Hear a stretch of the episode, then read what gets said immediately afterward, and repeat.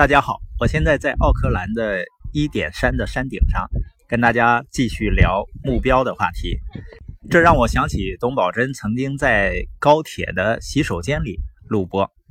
我听的时候呢，就脑补了一下他坐在马桶上录音的情形，隐隐约约还能闻到点洗手间的味道。那你现在有没有闻到花草的清新的香味呢？昨天我们聊了关于目标的第一个注意事项，就是分清优先顺序，也就是你要想有得，就必须有舍。今天我们聊目标呢，就是不要混淆目标和欲望，它们有什么区别呢？合理的目标是你真正需要实现的东西。欲望呢，是你想要但会阻止你实现目标的东西。欲望呢，通常是直接结果；目标呢，是通过努力获得的间接结果。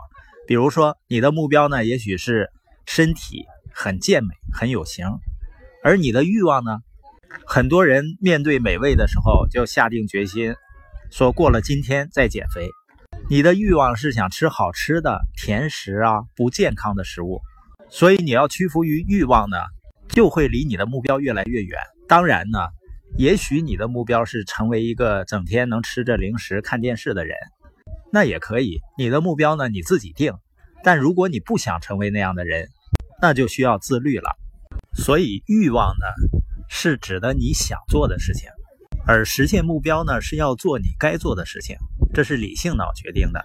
就像有的人希望把业余时间充分利用起来，实现财务自由，但是却不能自控，做一些呢浪费时间的事情，比如呢在游戏中找到那种虚幻的成就感，赢了游戏呢输了人生。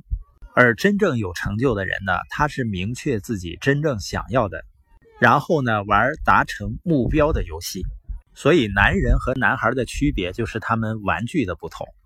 所以，多数人呢被欲望驱使，做一些呢即时满足的事情；而有成就的人呢，他是目标导向，他们先做该做的事情，延迟满足，等有成就了以后呢，再做自己喜欢做的事情。